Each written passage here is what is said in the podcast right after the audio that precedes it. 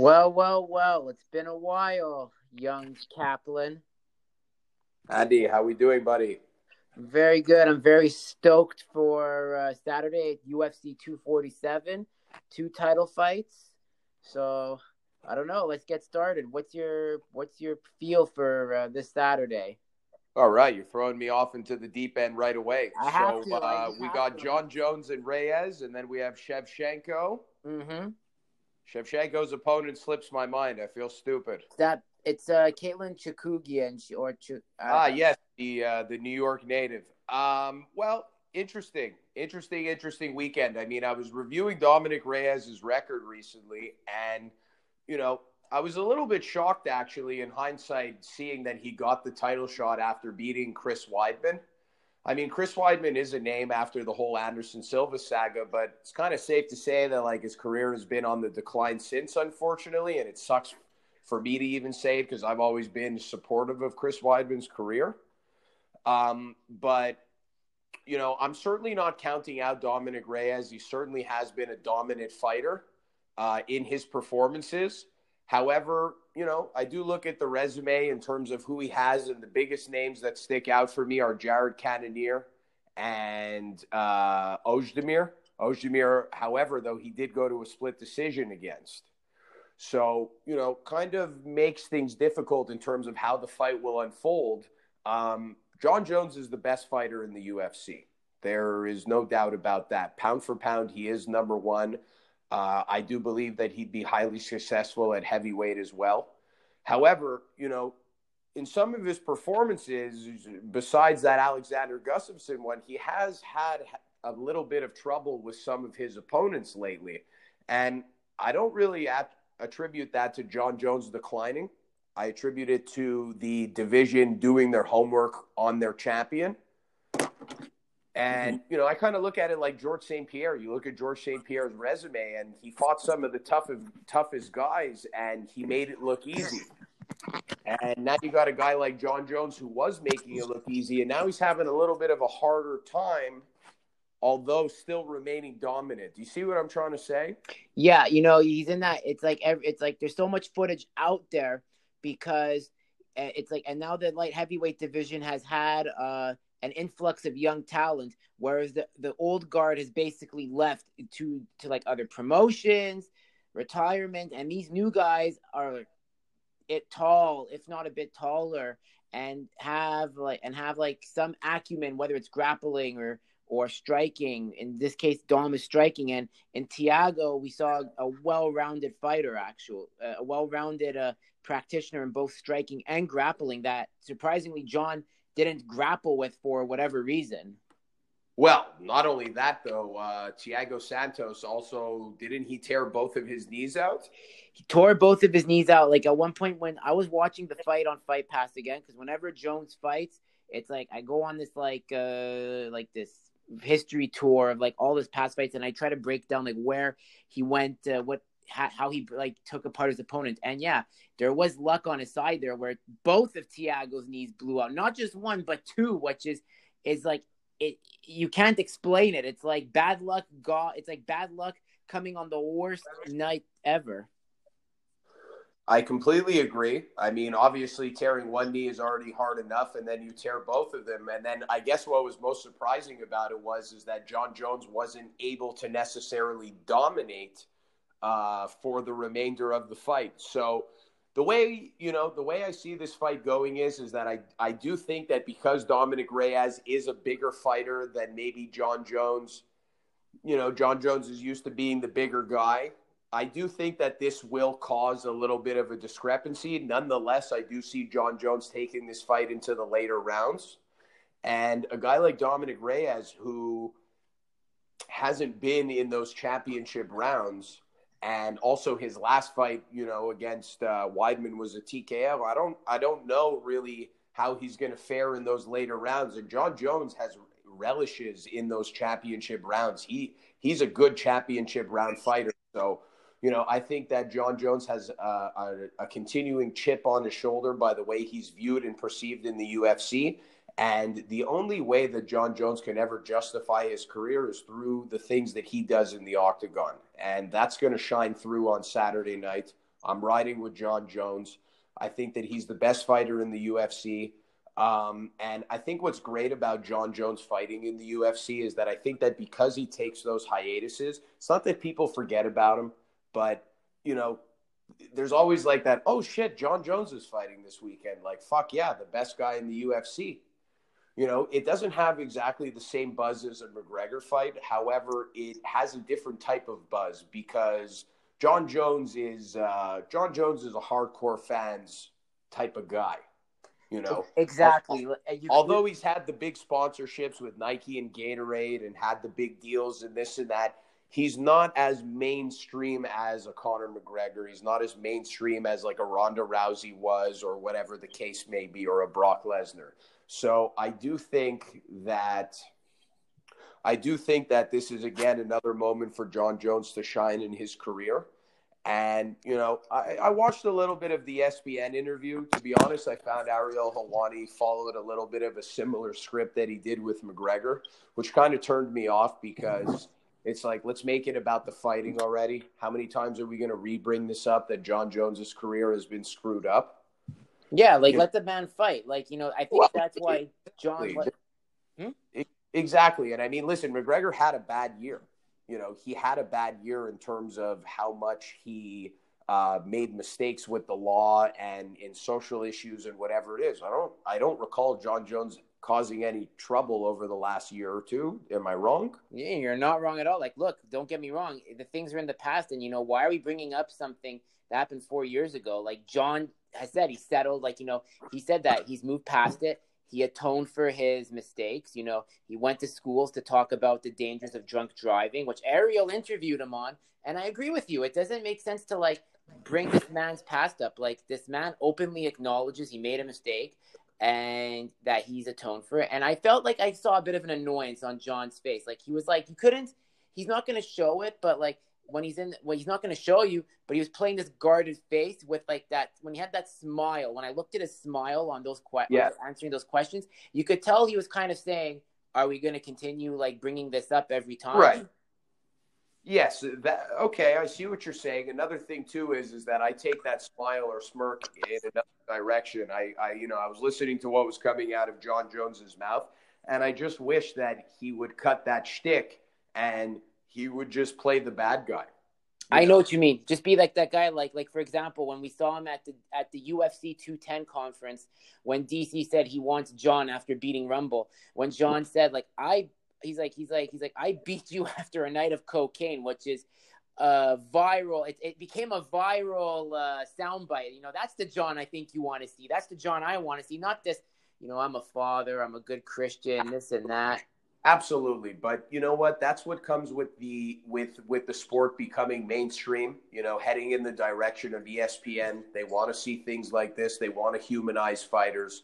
They want to clean up the image a bit more, and I understand that. And people do mature also.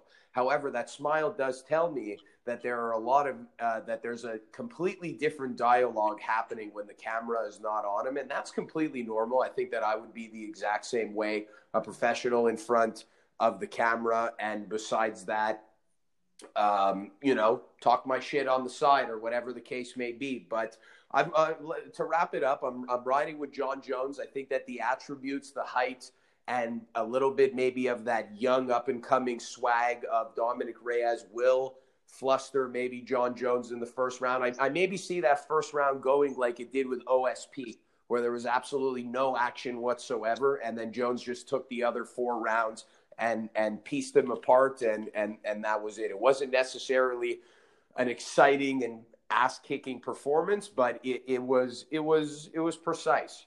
So I'm riding with Jon Jones, and uh, I, I don't think that this is Reyes' time yet.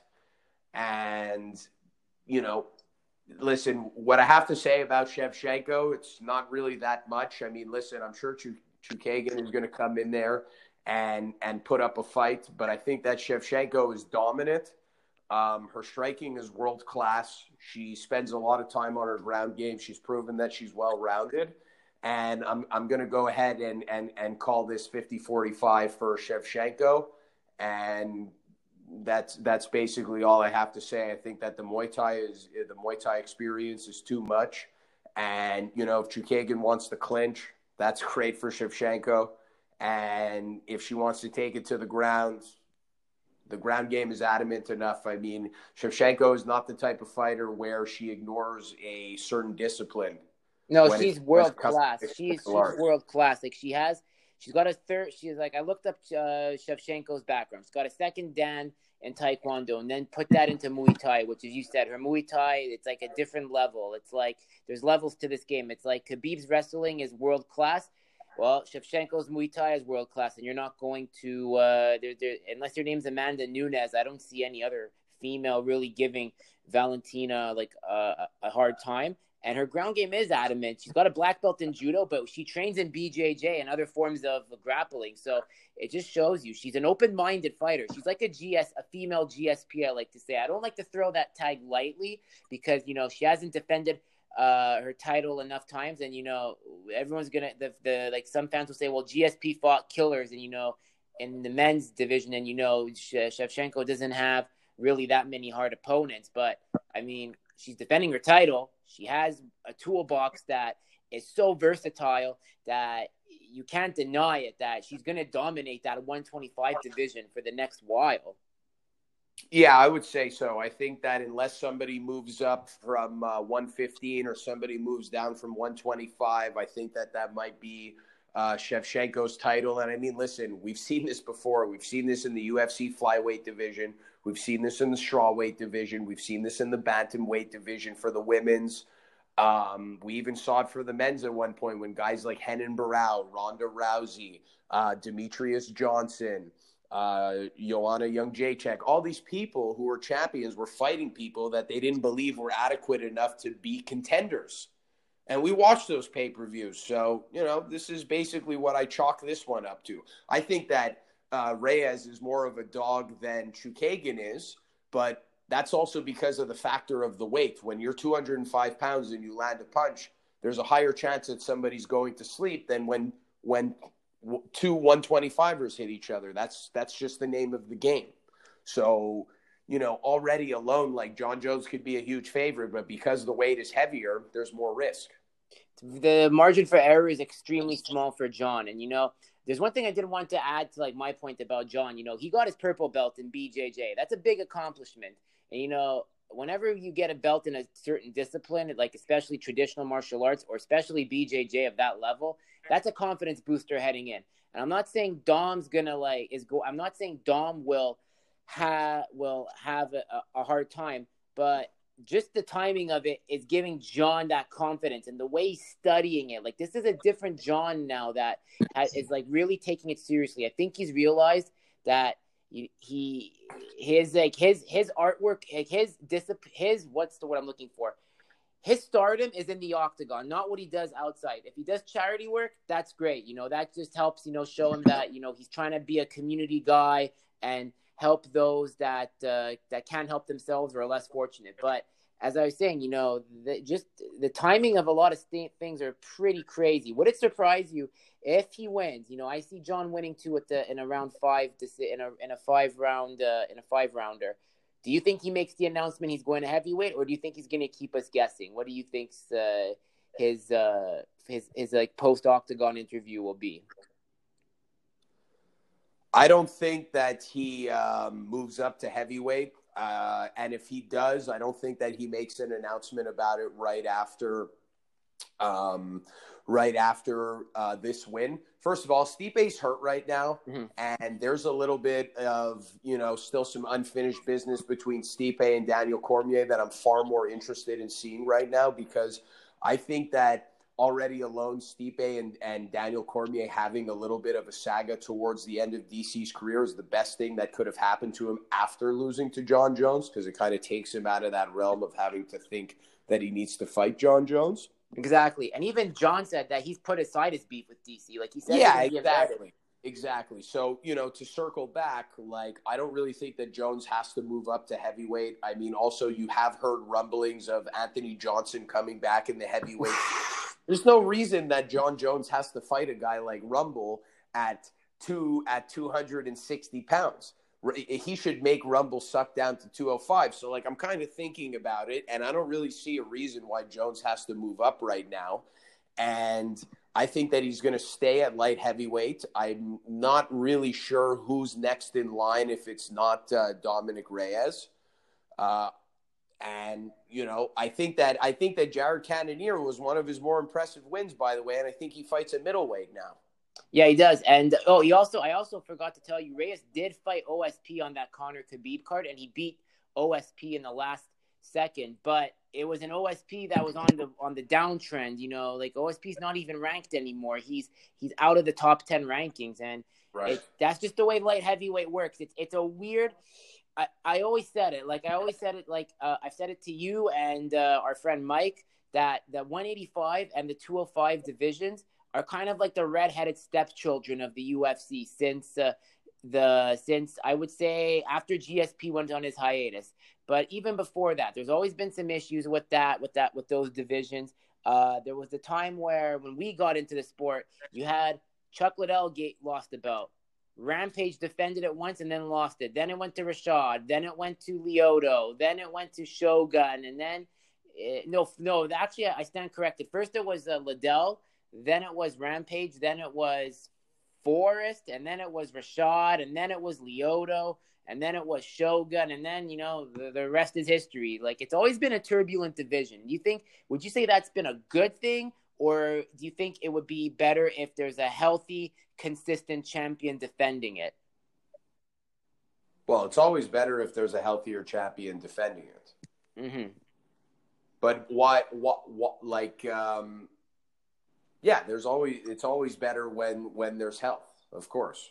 Exactly. Like you know, we've seen like we the problem with Shogun was like Shogun, like when he won the belt, like the you were there, like you saw him beat. Well, hold on. Think that Jon Jones isn't considered a healthy fighter? I think he's healthy. It's just when he's uh, he's healthy, but it's just when he's disciplined. You know, as I said, you know, aside from the the transgressions outside, you know, when he, and when he's outside of fighting, I feel that the the 205 division is kind of empty, so to say, if you know what I mean. It, it's missing its its true like ruler in a sense. Like you know, we have at one at uh, one at like at uh, what's the word I'm looking for? It's like at middleweight now we have Adesanya, and you know hopefully he's healthy.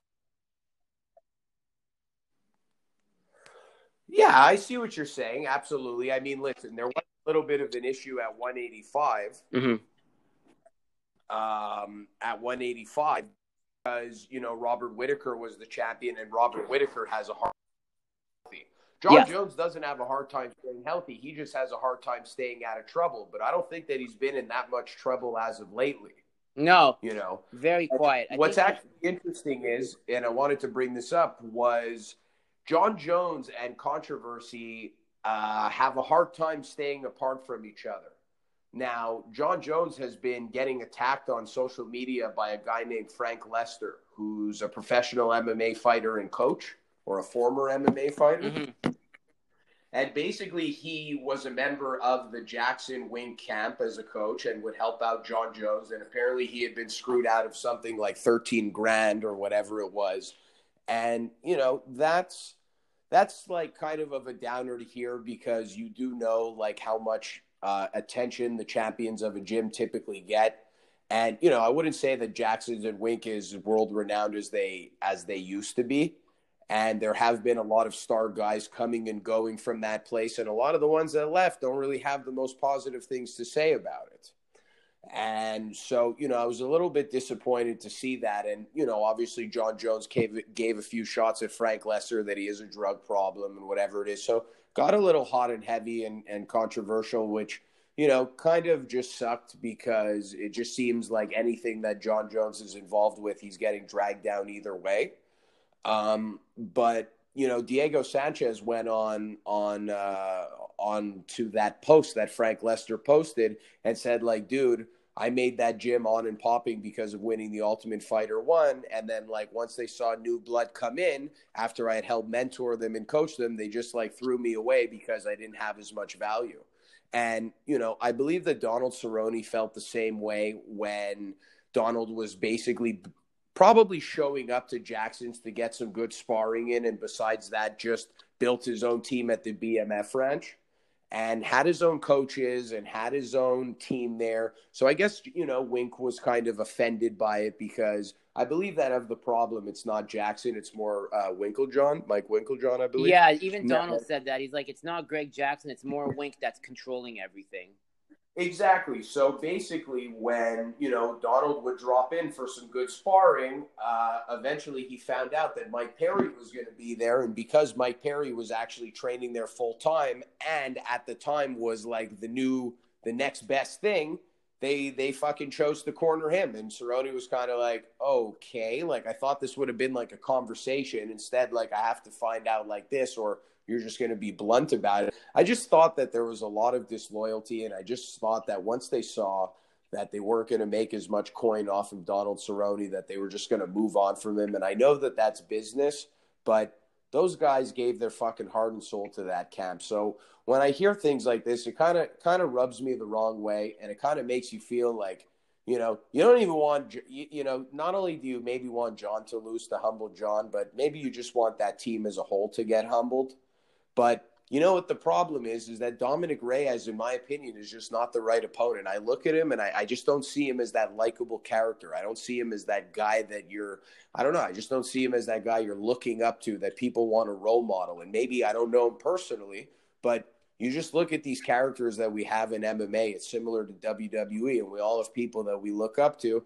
And I just don't know how many folks are looking at this guy and they're like, "Yo, I want him to be my next champ." Yeah, like I look, I look, I like, I respect Dominic for what he's done. I'll never discredit a fighter, but I, as you, I don't genuinely like him. Like, there's just something that really rubs me off him the wrong way. You know, look, he makes millions. You know, I'm a, I'm an average Joe, but I, I there's just something about his personality when I hear him talk. It, it kind of reminds me of like, as you said, to put it politely, he, he's like a typical pompous, uh, pompous jock or like those guys that we went to camp with, you know, that thought they were the big shots, you know, like whenever, and even when we tried to be chill with them, they'd always brush you off thinking they're the best. And, you know, that's just what Dom reminds me of. So it's, uh, I think the guy that, you know, would humble John would be either, as I said, Rumble or Stipe, as crazy as it sounds. Cause, you know, Rumble has that puncher's chance, but man, Rumble, like that's the one fight I wish we could have seen back in 2015. It's like, it's, that's like, I, I really feel we were robbed all right, so we have to make a small second part here for those who are going to be listening to it. Sorry for the cutout there, Adam. You know how free technology is. Sometimes it doesn't work to its perfection. Yeah, that's okay. I don't mind. All right. So, uh, just to recap, you know, before the cutoff happened, um, I said I felt we were robbed of that UFC 187 main event, which was supposed to be Rumble versus John. And how do you think? Do you think you feel redeeming if we got that matchup again finally, even though Rumble's been out of this game for two years or so? Well, I think that considering the fact that Rumble has kept a lot of strength and size on, um, and that was always part of his game plan in terms of his knockout power and explosiveness, uh, I don't think that Rumble has fallen off too much. However, I do think that I would like to see Rumble fight somebody just so that we kind of get a better view of it just before jumping into it. And I think that John would do the exact same thing, Jon Jones. So, you know, I, I definitely feel like we got robbed at the time for UFC 187 for sure. And certainly I would like to see the fight again. It's just I'm looking at Rumble and I don't see how he's making 205. And I just, you know, I'm looking at John's career and he's kind of like, why do I have to move up? Like, I don't, I don't really see why I have to. Now, we are in the era where people are jumping uh, weight classes and this and that. And yeah, it is kind of crazy seeing a 155er jump to 170 or a, a, featherweight jumping to 170. But I do think that jump from 205 to heavyweight is, is still a big jump. I mean, like, dude, uh, yeah, that's why people are saying they'd like to fight. They'd like to see Jon Jones fight uh, DC or Stipe in heavyweight. Let's just say those are two small heavyweights if you think about it. Like you're not talking about him fighting Francis Ngannou you know, people aren't talking about him fighting. Uh, I don't know who else. Fucking Derrick Lewis. He's a massive guy. I think that Jones would beat him though. But you know what I'm saying? Like these are smaller esque heavyweights. More you mobile. Jon Jones fare against somebody like Ngannou, you know, or Cain Velasquez when he was in his prime. It's tough. It's very true. It was very once upon a time the heavyweight division had some pretty good talent, even though that's like that's what we call the dinosaur division because a lot of the guys up there have been there. They have the mileage on their careers. You know, For sure. They, but there is an influx of young talent we're seeing. So Absolutely. I, if I'm Anthony Johnson, I want to see Anthony Johnson make his UFC debut against uh, Junior Dos Santos at heavyweight. Get him right in there with a boxer, see what he's got. And, uh, you know, Jon Jones wants to step up to the plate. There are plenty of guys that he could have a warm up fight with. Maybe even Derrick Lewis. That would be a cool warm up fight. And uh, go from there. But future's bright for any of these guys because the thing is, when you're a guy like Rumble and you have knockout power, you step away for two years, people still want to see you scrap. And Jon Jones, people always want to see somebody move up a weight class and do the unthinkable. And I think that Jon Jones has a very high chance of breaking pay per views uh, by moving up to heavyweight. However, I just don't see him thinking that he has to do it to solidify his legacy. Exactly. I mean, I always like to say it. I said we know Conor is a needle mover. We know Nate Diaz is now a needle mover after what what he did in his comeback. We now we can even say Jorge Masvidal is one, but John is the one that I like to say is like that silent godfather, as you can say. The and I always say, like I was like I always say it to those, to whether you love him or hate him, John. The UFC is always better when Jon Jones is fighting in the cage. Whether you want to cheer him, whether you want to boo him, he makes fights what they are. He's like he, he's like he's basically the outlier of MMA. As as, as the NBA has their uh, has Jordan, LeBron, Kobe. Rest in peace to the to a legend there. You know, yeah. Jon is that. John is what is that is kind that... of star for the for the UFC. Yeah, I guess. I don't know, man. It's hard for me to say, bro. I don't really, I don't really think so. I don't think that anybody could. I, I, I really think that like, I don't think that Jon Jones is on that level. I think that Anderson Silva is. I think that George St. Pierre is. Um, you know, like guys, not even like Chuck Liddell and Tito, man. I don't even, I don't even, just because they just didn't go away. Mm-hmm. I think they painted their legacy. But like guys like Anderson, GSP, you know, they were to pass, that'd be a big deal. Uh, I just don't see Jon Jones right now. Like, it, yeah, it would be a shock to the MMA community, but like, uh, you know, not well. You know what? Now that UFC is on ESPN, you never really know. But at the end of the day, like, who really gives a shit who would get shocked? And you know, the only people that are really affected are the families.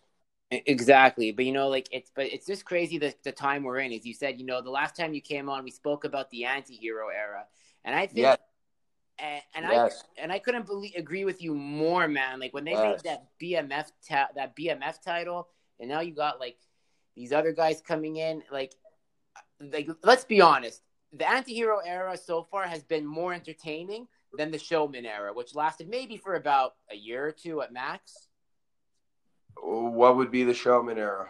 When Conor came in, when Conor was like, well, that I don't know about that one. That was those were fucking epic, man. I don't think that you could imitate that. You know that Floyd McGregor in Toronto was unbelievable. I don't think that you could replicate that. I see what you're saying. However, um, McGregor's going to play in the saga of the anti-hero, you know, and in a way, even Khabib is an anti-hero. Not not because of anything that he's a bad guy. It's more so at the fact that just the demeanor, being the Russian, you know, fighting for an American company. That that's just kind of the way I view it, and I, I think that it still is the uh, the the year of the anti-hero. Jorge Masvidal is going to fight Usman. Even Usman has a side to him. All of these guys, you know, they have a little bit of a chip on their shoulder, a little bit of a, a swag to them. They have a little bit of a heel to them. I'm happy with this. I think that we're going to have a lot of good fights, and I think that we still are in the showmanship era. I just think that guys are getting a little bit grittier and a little less flashy with the trash talk. So we've been definitely seen like a shift where they could mold the two together into an artwork that people want to see. They want to pay to watch this. That's and I see what you're saying with that. And now even and as you said, it's even crazy with Tony and Khabib coming up too, which is going to be insane. You know, this is it's like the fifth time they try to make this fight happen. What are you feeling for that fight when it finally happens? Say that one more time, Andy. You cut out. Yeah. So, what are you feeling for Tony and Khabib when it finally happens, which is the ultimate? Man, what a good fight. Honestly, like uh, I heard some stupid rumblings that uh, some people weren't sure if the fight was official.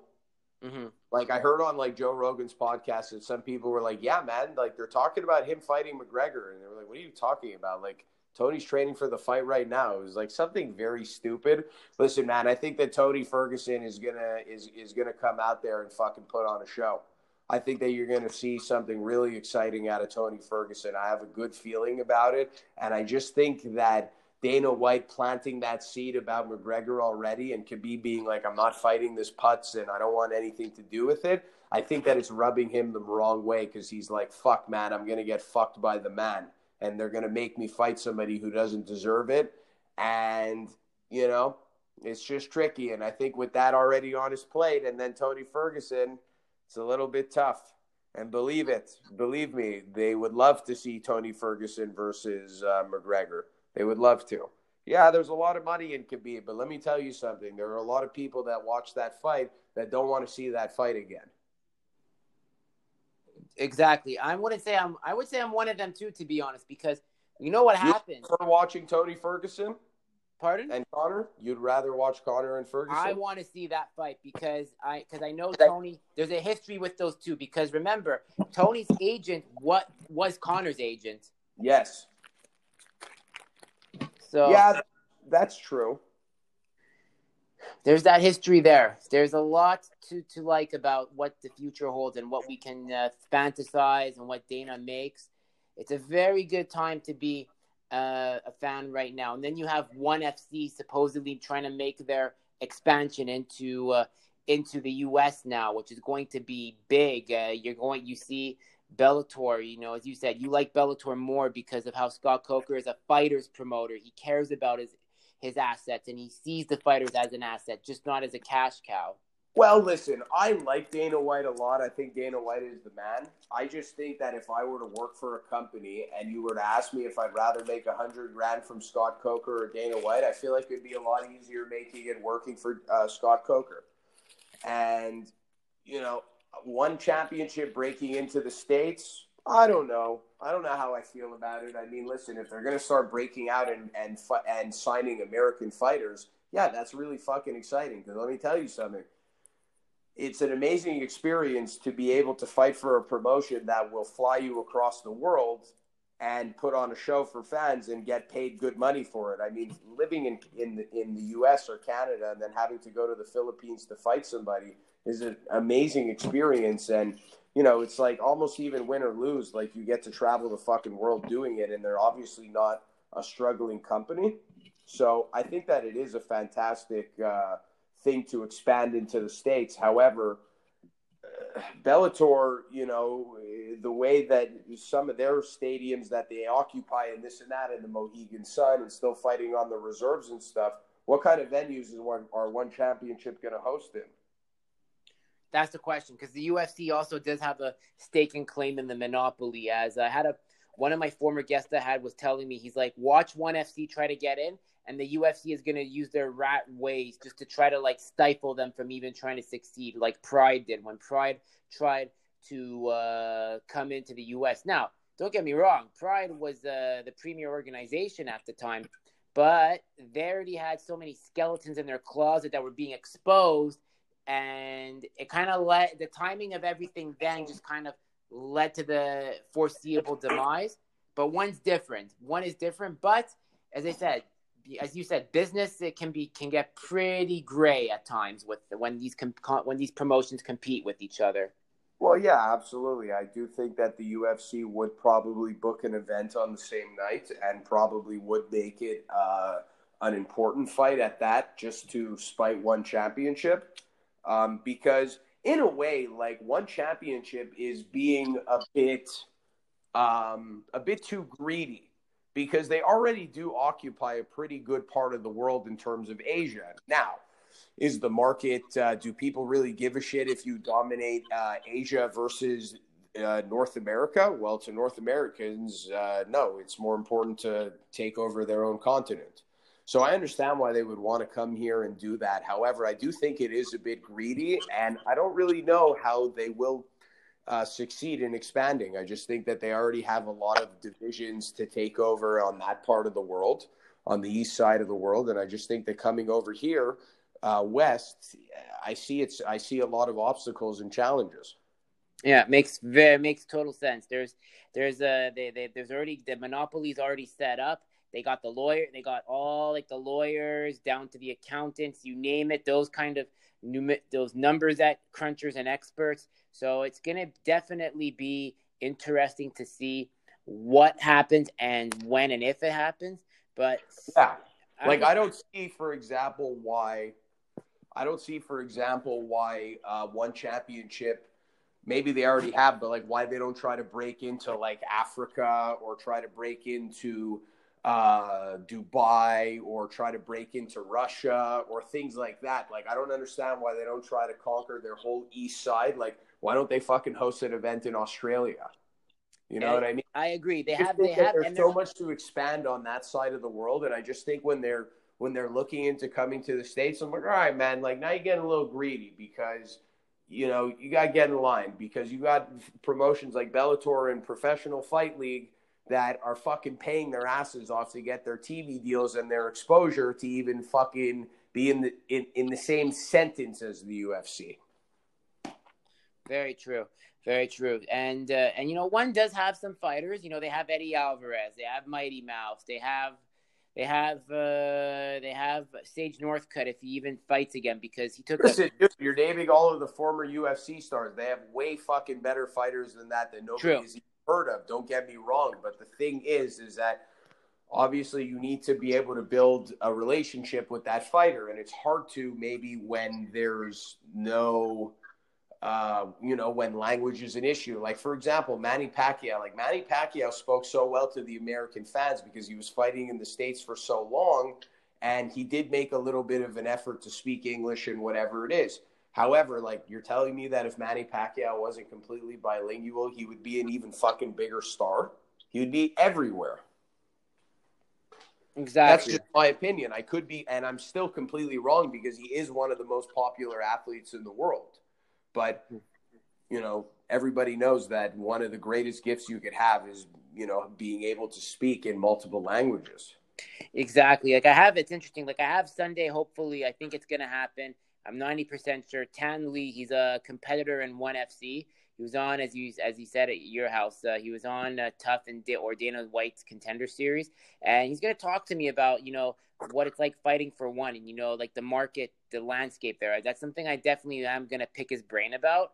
And for sure. I'm excited because he's seen both sides. He was competing on and on the North American side. Now he's in Asia, so it's going to be interesting to really hear what he has to say about um, about what it's like going from one spectrum to the other. Honestly, I'm sure that one championship is a great place to fight for. I mean, listen, you get to travel to beautiful places in the world. They're affordable where you can extend your trips afterwards and have an experience of a lifetime out there. Uh, doesn't matter where you are. All of the places that they fight out of are fantastic cities. And not only that, the fans appreciate fighting and they appreciate fighting even if they don't even know who the hell is who. They, you know, they just love entertainment out there and they have a true appreciation for it, especially fighting. So it's a great experience. I mean, quite honestly, I think the one championship is one of the more appealing promotions uh, to fight in. And from experience, knowing uh, professional fighters, a lot of these guys actually do better when they go across the world and fight in front of people that they have no idea who they're fighting in front of. Mm-hmm. And even if they lose, they get to go and travel afterwards in these countries. You know, you have a fight in, in, in Morocco. When are you just saying, pointing, spinning the globe and saying, I'm going to go to Morocco? But when you have an experience like this, it's unmatchable. That's what makes one championship appealing. Exactly. I definitely agree. So it's I'm really excited to get Tan on. You know, as I said, I'm really happy I got to get you on tonight because it's like you're the the Brendan you're like the Brendan Schaub to my Rogan in a sense. You know, you've been on the fight game. But the difference is I find you have your you have your a great way of expressing your own opinion. You don't flip flop. You stick to your guns and I like that. Well, the difference between me and Brendan Schaub is is that I actually know how to tell jokes. that is true. You have some pretty epic one-liners. I'm not gonna lie. Whenever I'm at your house, like for to watch the fights, there's been times where you just like drop like these a bombs that are like silent, and then when you hear them, you get the joke, and I'm and I'm on, and uh, you're you're on the floor after, like with the Super Bowl. I can't remember what it was, but man, like you had some good ones on Sunday. Yeah, well, you got to be quick on your feet. Exactly. So, what's your prediction for the main and co-main on Saturday? What's your what are you feeling? Um, I'm gonna go Jon Jones. Uh, I'm I'm gonna go Jon Jones and Shevchenko decision. I agree, and I'm on the same boat as you. I see Jon taking a unanimous, not a split, and I see uh, Shevchenko taking a unanimous 50 to 45. Agreed. All right. Well, Adam, once again, thanks for coming on. As I said, with this, I'm gonna make. Uh, I'm going to have to edit the first episode from the cutoff, but just I'll make it part one, part two. But look, glad to get you on as always. You know, to get your your feel of it because you uh you are a veteran, and uh, we'll we'll do this soon, hopefully in person next time with Cohen. Thanks a lot, Andy. It's always a pleasure to be on the show. And uh, keep going. It's going to be a massive season for season two for Andy, Beyond the Fight. Make sure to tune in on Spotify, iTunes, whatever it is. And just make sure that you give these podcasts a full listen because there's a, a lot of hard work and preparation put into these things. And podcasting is free and everybody is free to express their opinions. And Andy would love to have you on the show as long as you have something positive to say. Exactly. And as I said, if you want to connect with Adam, on uh, Instagram. It's Adam Kaplan13 for boxing at Spartan Fitness. Uh, his Twitter is Adam Kaplan13 as well. I don't know if he's on it as much. And his Facebook is Adam Kaplan. So if you're looking to get in shape, learn some conditioning, and how to throw some mitts, uh, Adam is the guy to connect with, especially in the West Island where he's going to be taking over. Yes, absolutely. Thank you very much, Andy. And I and I know that also you're going to have the guys on from 360 Punch and those guys have a very kick-ass facility going on right now with with a lot of high intensity classes, and those guys are going to be a riot to have on your show. So you know, I'm uh, uh, you know, I'm I'm pr- I have I'm proud to work alongside those guys in in in the sense of you know being in being a part of the good guys in the industry, and uh, you're going to have a good a good time with those guys on the podcast. Then one day you're going to be seeing Xavier in the UFC or one championship. You can guarantee that. Yeah, exactly. He's a killer, man. I'm excited. So, Adam, take it easy, and uh, we'll speak soon. All right. Peace.